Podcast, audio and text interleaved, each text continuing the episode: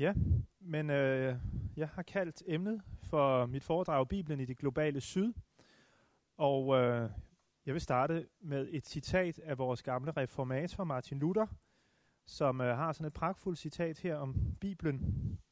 Bibelen er levende, den har hænder og griber fat i mig, den har fødder og løber efter mig. Personligt har jeg faktisk lidt svært ved at identificere mig med den her meget personlige måde, at Luther taler om Bibelen på. Og øh, måske kan jeg heller ikke helt genfinde mig selv i øh, den begejstring, som, øh, som det her citat det er et udtryk for. Øhm, og jeg ved ikke, hvor meget sådan et citat egentlig finder klangbund hos kristne i dag. Jeg tror faktisk, at flertallet øh, har et lidt mere sådan distanceret forhold til Bibelen. Det er jo en bog, en religiøs bog, men, men hvad er det ellers? Men øh, sådan er det altså ikke for flertallet af, af verdens kristne i dag. De har en, øh, en langt mere levende og engageret øh, forhold til, til Bibelen. Bibelen har en virkningshistorie i vores kultur, øh, og øh, dens beretninger og værdier, de har været med til at forme vores samfund og den tankegang, som, som er i vores kultur. Også meget mere dybt, end vi nok almindeligvis er opmærksomme på. Men for millioner af mennesker i verden i dag, så er Bibelen faktisk en forholdsvis ny bog. Og derfor så opleves den for mange af dem vedkommende uhyre øh, relevant og aktuelt for, for sådan helt almindelige dagligdags forhold og begivenheder. Hvor vi måske kan synes, at den taler om en forlængst svunden, svunden tid, øhm, øh, så, øh, så læser de fleste kristne i øh, det, vi kalder det globale syd, altså på den sydlige halvkugle, øh, Bibelen som øh, et, en bog, der har meget høj grad af aktualitet, og som øh, den læser om mennesker og bibelske beretninger, som så folk har meget nemt ved at identificere sig med. Fordi at der er mange ting, som ligner deres egne sociale, deres egen sociale og økonomiske virkelighed. Det kan for eksempel gælde fattigdom, eller det at være bundet af gæld, det at leve med sult, eller opleve folk på flugt og folkevandringer. Uh, det kan være, at man oplever undertrykkelse på grund af sit køn, eller sit etniske tilhørsforhold, uh, eller at man oplever, at statsmagten udøver overgreb og udsætter, uh, at man bliver udsat for vold og forfølgelser. Og så den altomfattende fattigdom og oplevelsen af, at livet er skrøbeligt og forgængeligt, det er alt sammen med til at, at, at give Bibelen en noget anderledes klangbund i, i mange af de lande, som, uh, som vi plejer at kalde det globale syd. Så det er altså det, der er fokus uh, for mit foredrag i dag, det er, hvordan læser de Bibelen i det globale syd? Uh, hvad er det, de bliver så begejstrede over, når de læser Bibelen? Og, og hvordan kan vi lære af dem, og hvad kan vi lade os udfordre af? Men først lige sådan lidt nærmere definition, hvad vi mener, når vi taler om øh, øh, det globale syd. I øh, løbet af det 20. århundrede, så er kristendommen blevet den mest udbredte og universelle religion i, i verdenshistorien. I dag er der kristne og organiserede kirker på hver eneste kontinent, øh, og vel stort set i hver eneste land i verden i dag. Kirken er derfor på første gang i historien blevet økumenisk i den betydning, det her ord har økumenisk, altså at den strækker sig over hele den beboede jord. Det er det ordet økumenisk dækker over.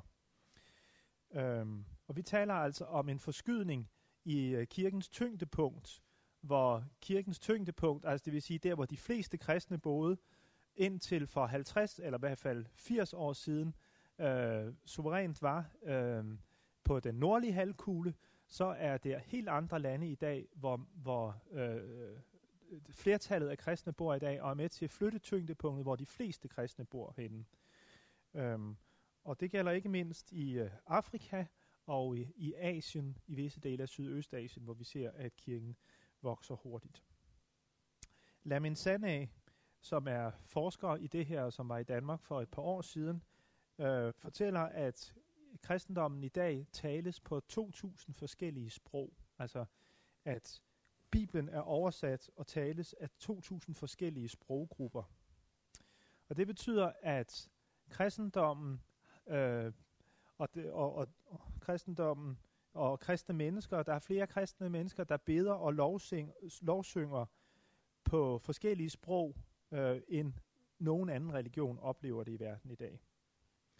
Den her flytning af tyngdepunktet, hvor de fleste kristne bor henne, øh, den er sådan sket øh, gradvist, og den er egentlig gået forbløffende hurtigt alligevel.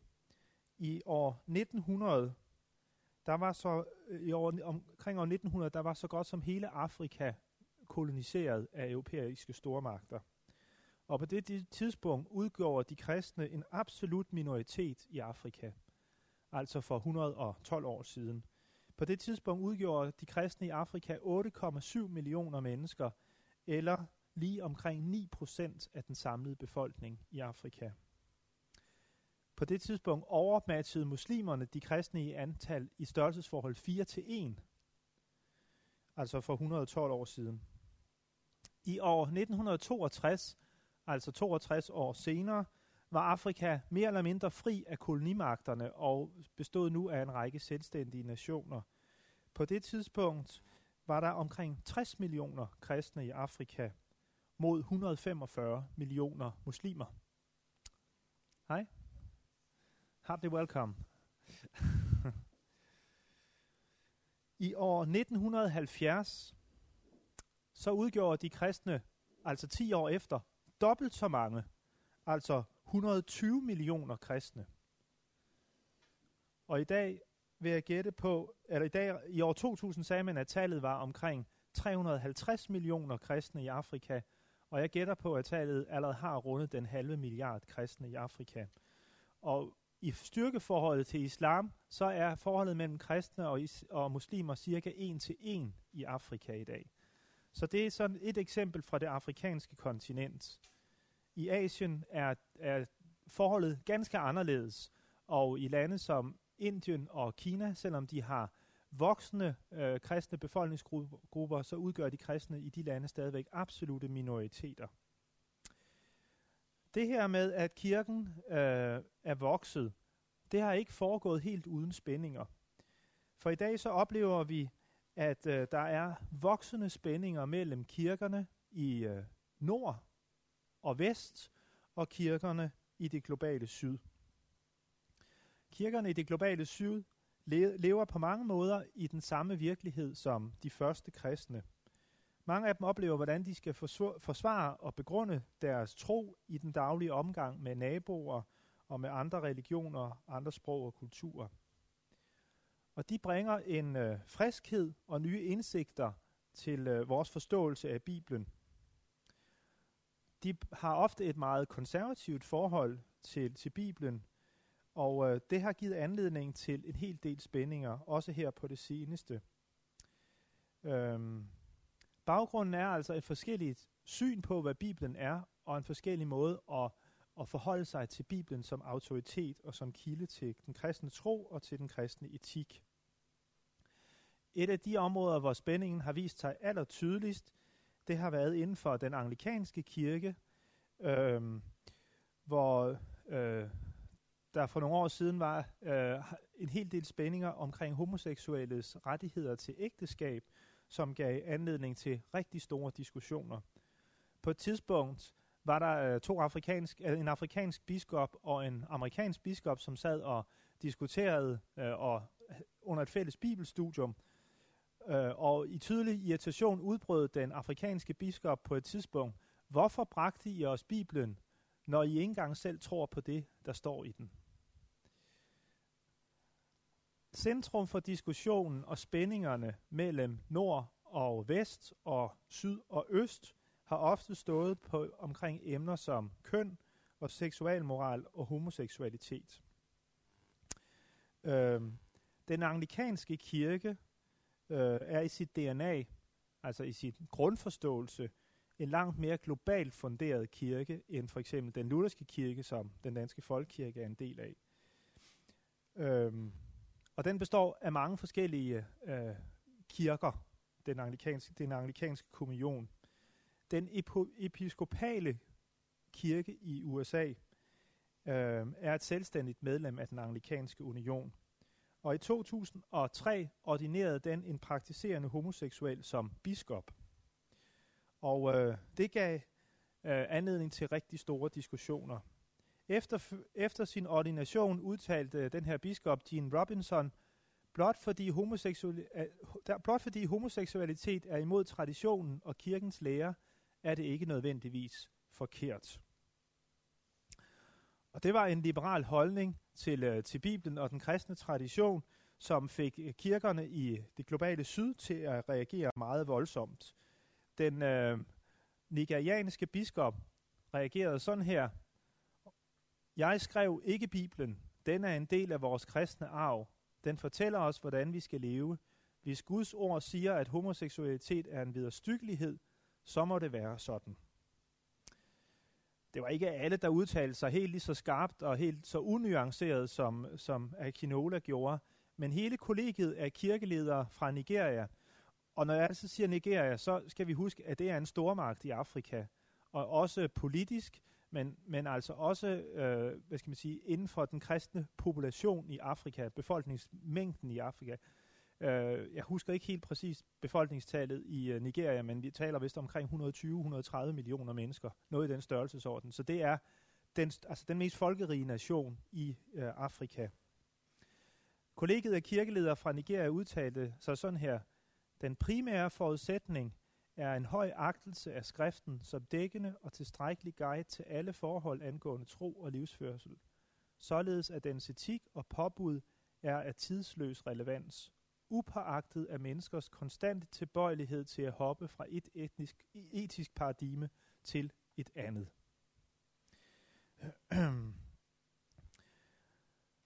Så det her har altså givet anledning til øh, rigtig mange spændinger. Men det vi skal forstå, det er, at kristne i syd har grundlæggende set et anderledes teologisk dagsorden, når de læser Bibelen. Det er simpelthen andre emner, de læser ind i Bibelen, og det er andre emner, som de falder over og finder interessante i Bibelen. De er meget mere optaget af tro og fattigdom og spørgsmål om social retfærdighed og hvordan de ting hænger sammen. De er optaget af emner som politisk vold, korruption og det kristne vidnesbyrd i en religiøs pluralistisk samfund, hvor de selv er mindretal. For dem så er Bibelen en bog, der først og fremmest ikke skal læses som en teologisk lærebog, men som en, en livsvejledningsbog. En bog, som giver svar og anvisninger på, hvordan man skal indrette sit liv. For dem er det temaer som helbredelser, øh, engle, dæmonuddrivelser, undergærninger. Det er selve hjertet i kristendommen for dem. Så det er simpelthen nogle andre ting, de falder over og er interesseret i, når de læser Bibelen. Den her forskellige øh, tilgang til øh, at læse Bibelen har givet anledning til, at nogen har spurgt, er de kristne i syd simpelthen ikke bare fundamentalister? Og virkeligheden er, at mange øh, i Vesten ser med større og større skepsis på kirkerne i syd. De anses for at være reaktionære, og det er ikke helt ualmindeligt, at man sammenligner kirkerne i syd med den radikaliserede form for islam.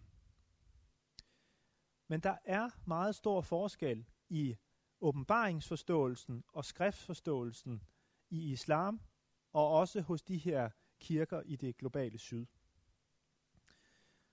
I en vis forstand kan man sige, at en rettroende muslim er fundamentalist.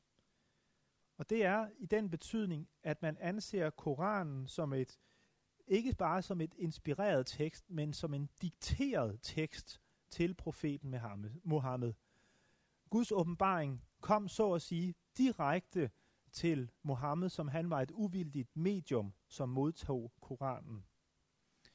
Mohammed havde intet med opbygningen eller kompositionen eller redigeringen af Koranen at gøre. Den kom til ham, åbenbaret direkte fra Gud. I en kristen forståelse er det fundamentalisme – men det er også vigtigt at være opmærksom på, at islam ikke nødvendigvis fører til et bestemt socialt eller politisk program.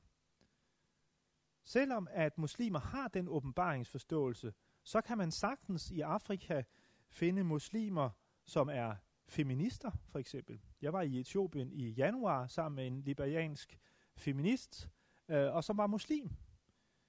Og det kan man sagtens gøre. Man kan sagtens være videnskabelig pioner og en progressiv social reformator, og samtidig være muslim.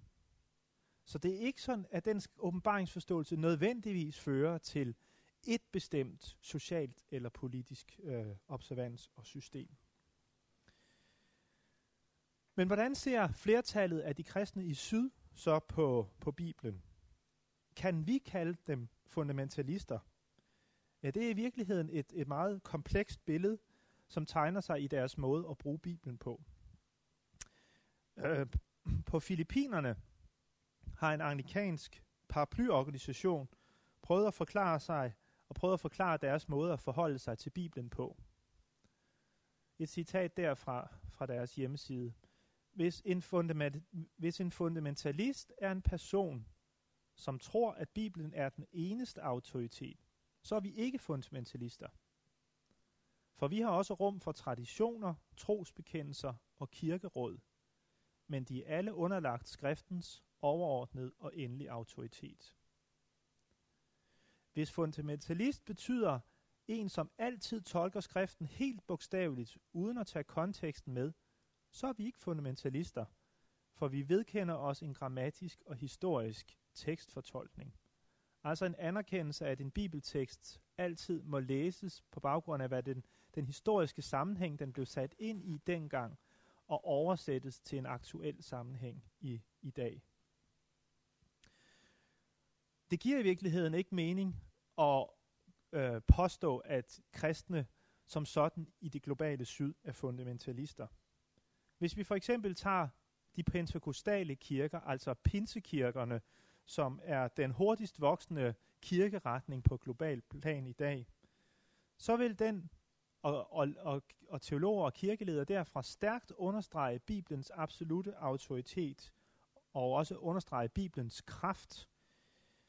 Men man forkaster en opfattelse mange steder af, at Bibelen ligesom er så at sige Guds afsluttende åbenbaring af sig selv, hans sidste ord. Nej, Gud formidler stadigvæk sit ord gennem profetisk inspiration også til kirkens folk i dag. Gud taler så at sige og åbenbarer sig stadigvæk. Øh.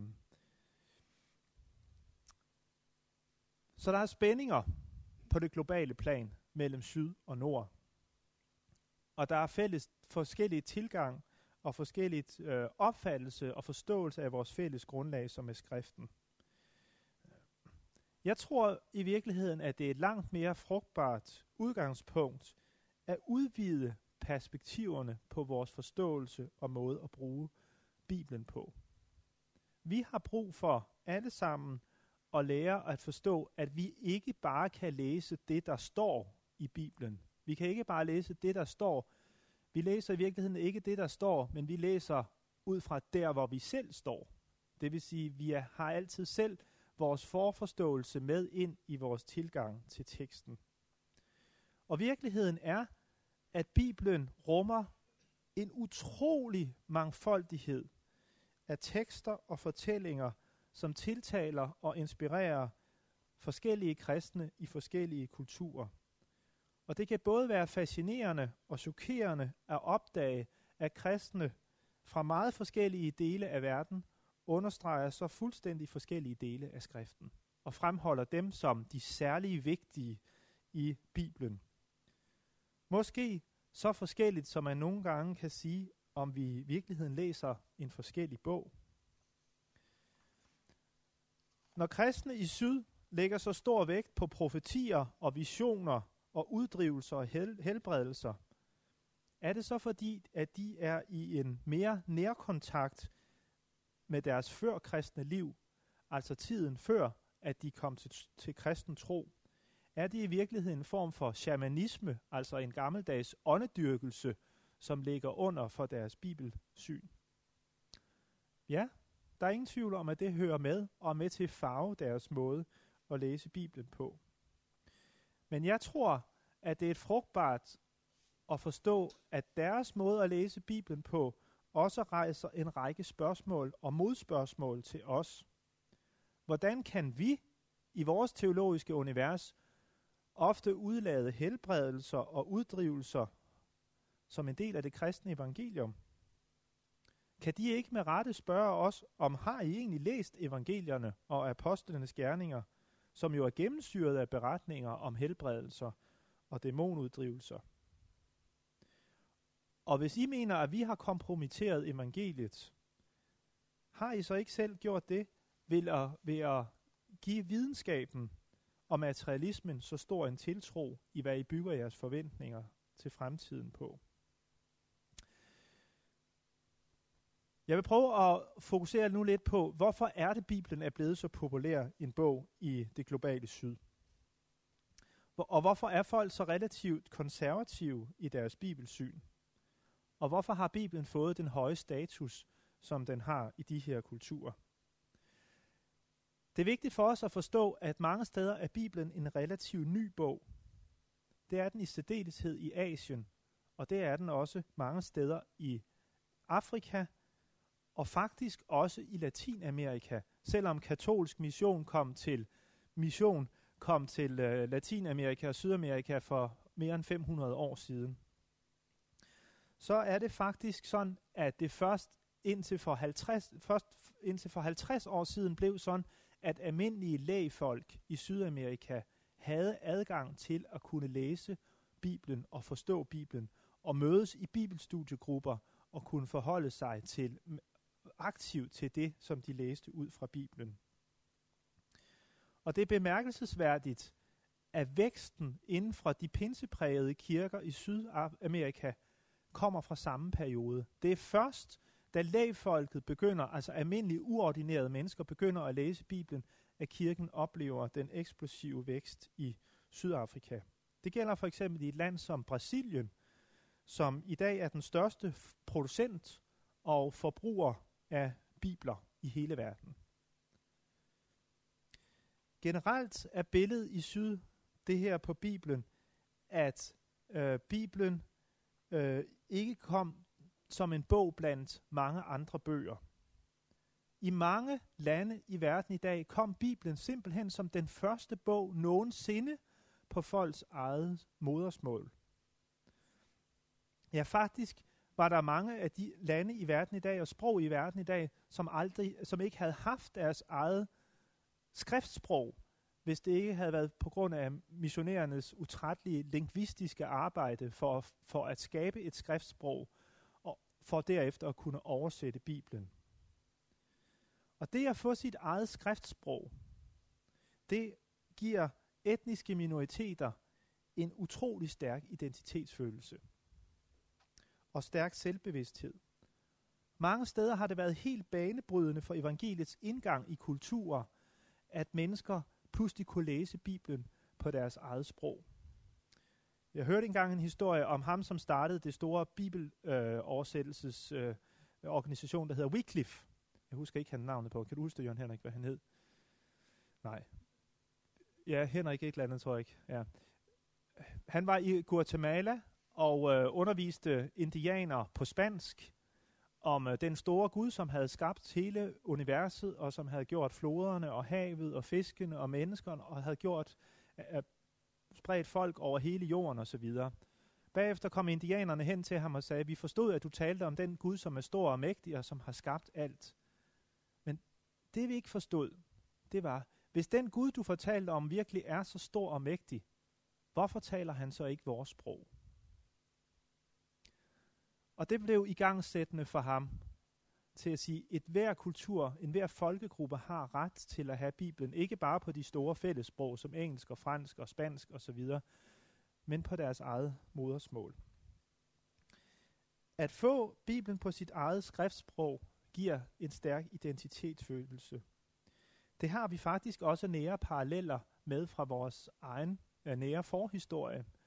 Det at øh, få Bibelen oversat af Martin Luther fra latin til tysk, havde utrolig stor betydning for evangeliets fremme i øh, Vesteuropa og Nordeuropa.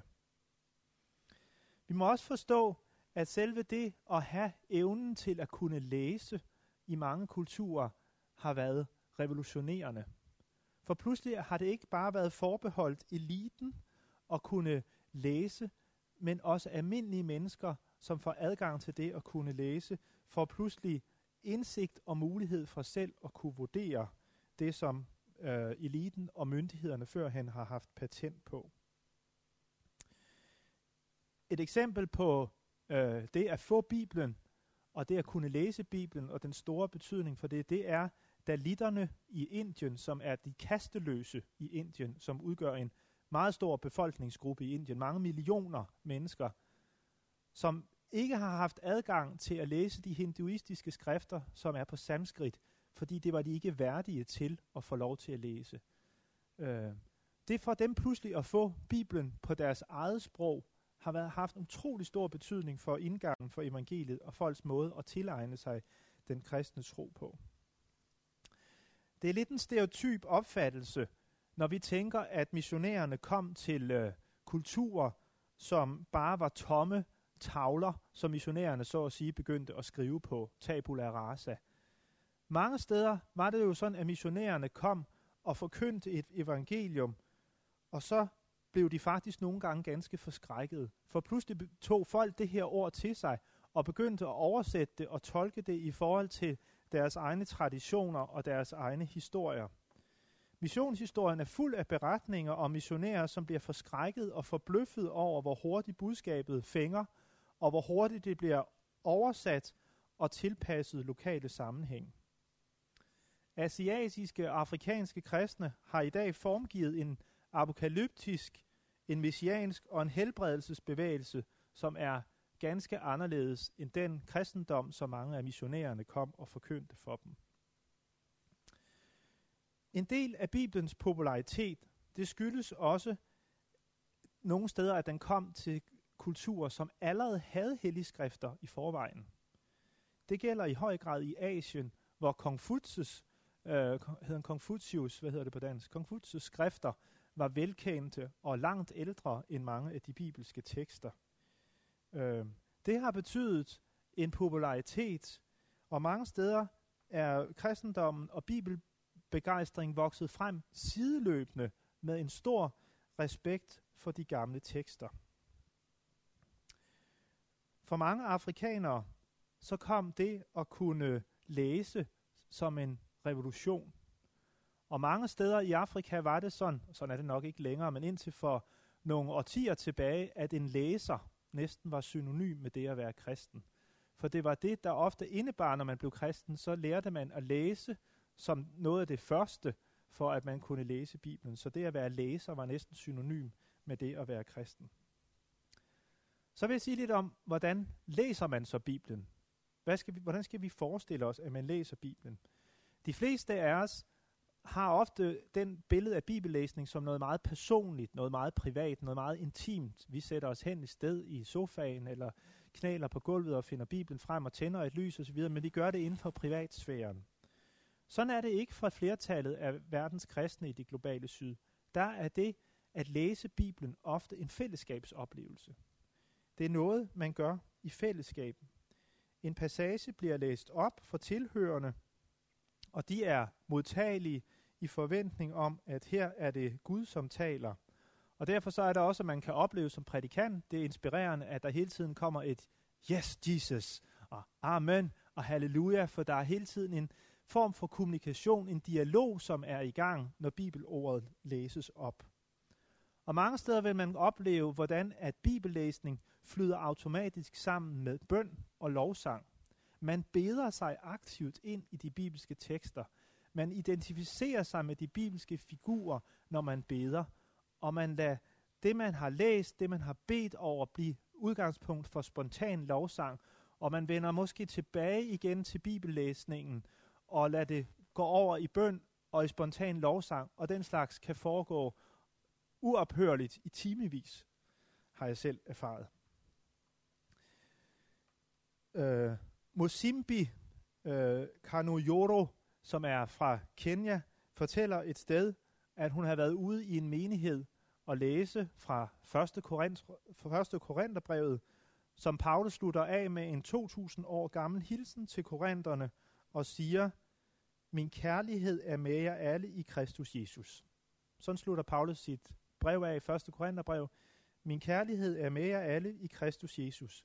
Og da hun havde læst det, svarede menigheden spontant, Thank you, Paul. Selvom der var 2.000 års afstand, så oplevede de, at her var det Paulus, der talte direkte til dem, og de takkede for hilsenen. Det siger sig selv, at når man har et så levende og nært forhold til bibelteksten, så er der en, en sidrende forventning, når bibelordet bliver oplæst. Og jeg skulle hilse at sige, at det ofte er en noget mere inspirerende sammenhæng at stå som bibelunderviser i, end det man kan opleve i en dansk sammenhæng. Det er selvfølgelig ikke jer, jeg tænker på, men i en anden sammenhæng. Folk har et meget personligt forhold til Bibelen. Et citat her, som jeg synes er meget uh, tankevækkende. Peter Sarpong fra Ghana siger, at fortælle en afrikaner om vigtigheden af Guds ord er som at slæbe kul til Newcastle. Afrikanere tror på kraften i ordet. Anerkendelsen af Bibelen og det at leve med Bibelen kan no, ne, nogle gange næsten få præg af det, vi kalde, ville kalde for fetisisme, altså næsten omgangen med bogen. Bogen bliver næsten i sig selv sådan en, en gud. Det er almindeligt, at afrikanere øh, har Bibelen med, når de skal ud på en lang rejse, som en beskytter, eller at man sover med Bibelen under hovedpuden. En tanzaniansk sang øh, udtrykker det her meget godt. Tanken om Bibelen som Bibelen som ledsager og rejsefælde. My Bible and I, my Bible and I, oh what a wonderful treasure, the gift of God without measure. We will travel together, my Bible and I. Det er, tror jeg, meget godt udtryk øh, for, hvordan at mange lever med Bibelen og bruger Bibelen. Nu tager jeg fat på et af de øh, lidt større temaer her også i mit foredrag. Og det er, hvordan tænker man egentlig om Bibelen, som jo er en stor bog med mange forskellige bøger? Hvordan ser man de gamle tekster med de aktuelle udfordringer, som man har? Gammeltestamente har utrolig stor værdi og stor betydning for kirkerne i det globale syd. Vi kender også i Vesten selvfølgelig teksterne om Abraham og om Moses og profeterne, og øh, vi læser Gammeltestamentet som forudsigelser om Kristus. Men vi er meget bevidst om, at vi læser Bibelen som to forskellige halvdele. Der er det gamle, gamle, gamle testamente, og så er der det nye testamente. Øh, vi ser nok, at de er i dialog med hinanden. Vi ser forudsigelserne om Jesus. Men undertonen er hele tiden, at Gamle Testamente har en lavere status end Nytestamente. Det gamle kætteri fra Markion, altså en af, øh, når vi er helt tilbage fra Oldkirken, som rensede Bibelen fra en række skrifter, som han anså for, for jødiske og øh, derfor ikke værdige til den kristne kanon.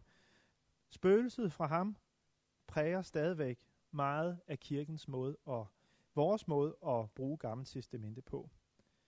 Hos nogle forskere og teologer kan man næsten få det indtryk af, at Gamle Testamente, ligesom cigaretter, burde være påtrykt sådan en forbrugeradvarsel. Denne bog her skal ikke tages alt for alvorligt og kan være dybt skadelig for dit trosforhold. Øhm. Men det her og den måde at forholde sig til Bibelen på og til Gamle Testamente på er meget, meget forskellige for, hvordan kirkerne i det globale syd ser på Gamle Testamente. For dem indeholder det Gamle Testamente utrolig mange tekster, der har stor aktualitet og taler skarpt og præcist ind i deres egen situation. Jeg skal give nogle eksempler på det. Mange afrikanere har ikke længere selv direkte erfaringer med, men har øh, i en nær fortid erfaringer med en nomadetilværelse. Og der er faktisk mange bibelske beretninger, der handler om en nomadetilværelse. Mange har stadigvæk erfaringer med flerkoneri, hvilket også er en virkelighed i mange øh, lande, primært i muslimsk dominerede områder. Tilsvarende er der også mange, som er meget fortrolige med en offerkultur, som gennemsyrer hele Bibelen. Der er stadig store dele af Afrika, hvor en social begivenhed markeres med en eller anden form for offring eller offerdrik. Og der ofres ofte ved nøglebegivenheder i det ceremonielle år. Så det at øh, udgyde blod for at tilfredsstille og forsone sig med forfædrenes ånder og guderne, det er en helt integreret del af den førkristne tradition i både Afrika og Asien.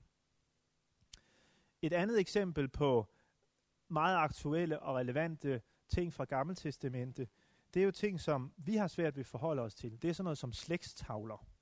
Slægtstavler, som jo altså fylder en hel del i Bibelen. Men at Jesus har en slægtstavle, som går helt tilbage til Adam og indeholder også Abraham og David, det er helt afgørende for en afrikaner, fordi det er med til at give ham autoritet, give Jesus autoritet. Og tilsvarende i dag, så er der ingen hverken religiøs eller politisk leder, som ikke kan godt gøre, hvor han har sine rødder og sine familiemæssige relationer, som kan påberåbe sig autoritet eller forvente andres loyalitet. Tilhørsforholdet til, til generationerne og til slægterne før en er helt afgørende i den kultur. Et andet eksempel på dele af Gammeltestamentet, som har uhyre stor aktualitet, øh, det er urhistorien, altså de første 11 kapitler i første Mosebog.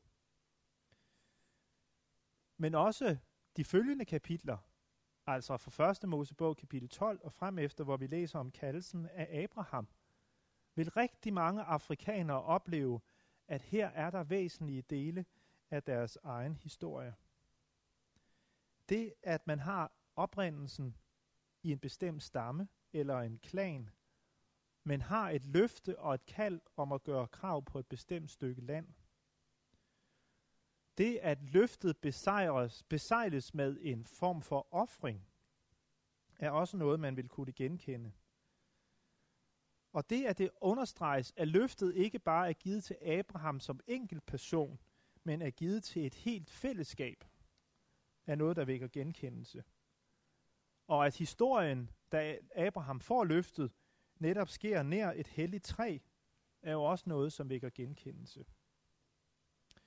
Så der er altså rigtig mange ting i Abraham-historien, som en afrikaner vil kunne genkende. Det gælder også for eksempel spændingerne mellem brødreparerne Kain og Abel, eller Esau og Jakob. Mange lever med Kain og Abel erfaringen af sammenstødet mellem nomader og agerdyrkere eller Jakob og Esau sammenstød mellem jægere og hyrder, er helt aktuelle erfaringer, eller i hvert fald i nær fortid erfaringer fra ma- for mange afrikanske kristne. En bog som bøger som Samuels bøgerne rummer så mange elementer, som folk i Syd og ikke mindst i Afrika vil kunne genkende sig selv i indgroede og nedarvede konflikter mellem nabostammer. Behovet for at opsøge en seer ved særlige begivenheder. Åndsbesættelser. Kvinder, som synger og danser for at ære og anerkende deres mænds bedrifter på krigsmarken. En verden, hvor mænd trakter efter at blive begravet sammen med deres forfædre. Alt det her er elementer, som rigtig mange vil kunne genkende sig selv i. Forholdet til den gamle religion. Vi må huske på, at i mange dele af verden, og i Afrika i særdeleshed, er det store dele af befolkningen, som indtil for nylig levede med en helt anden tro og en gammel religion. Og spørgsmålet er, hvordan skal man forholde sig til den gamle religion? Mange har understreget dele af gammelt Testamente, hvor man tager et radikalt opgør med den gamle gudstjeneste og den gamle religion og brænder alle udtryk for den gamle religion, og alle gudbilleder og øh, hellige steder bliver nedbrudt. Men der er også andre, som forsøger at tænke sammen, tænke tingene sammen mellem den nye kultur øh, og den nye kristendom, og så den gamle religion. Et eksempel på det er den øh, øh, katolske øh, ærkebiskop i Sydafrika, øh, Blømfontein, som siger sådan her. Offringer til forfædrene vedbliver med at være en meget almindelig skik blandt afrikanere. Slagtningen af et dyr, en ko eller et får, finder sted både når der er begravelse eller bryllupsfest, eller til tider med sygdom, arbejdsløshed, familiefejder eller børnefødsler. Er der en måde at integrere denne vane med deres kristne tro, som et skridt på vejen til en meningsfuld inkulturation? Selv de mest sofistikerede afrikanske kristne slagter dyr som et led i deres tradition for at kommunikere med forfædrene i forbindelse med særlige begivenheder i deres liv. Altså han forsøger ligesom at sige, er der en måde, vi kan sammentænke det her med den kristne tro? Og det er jo spørgsmål som de her, som ofte har givet anledning til rigtig voldsomme diskussioner mellem kirkerne i syd og øh, fællesskaberne i nord.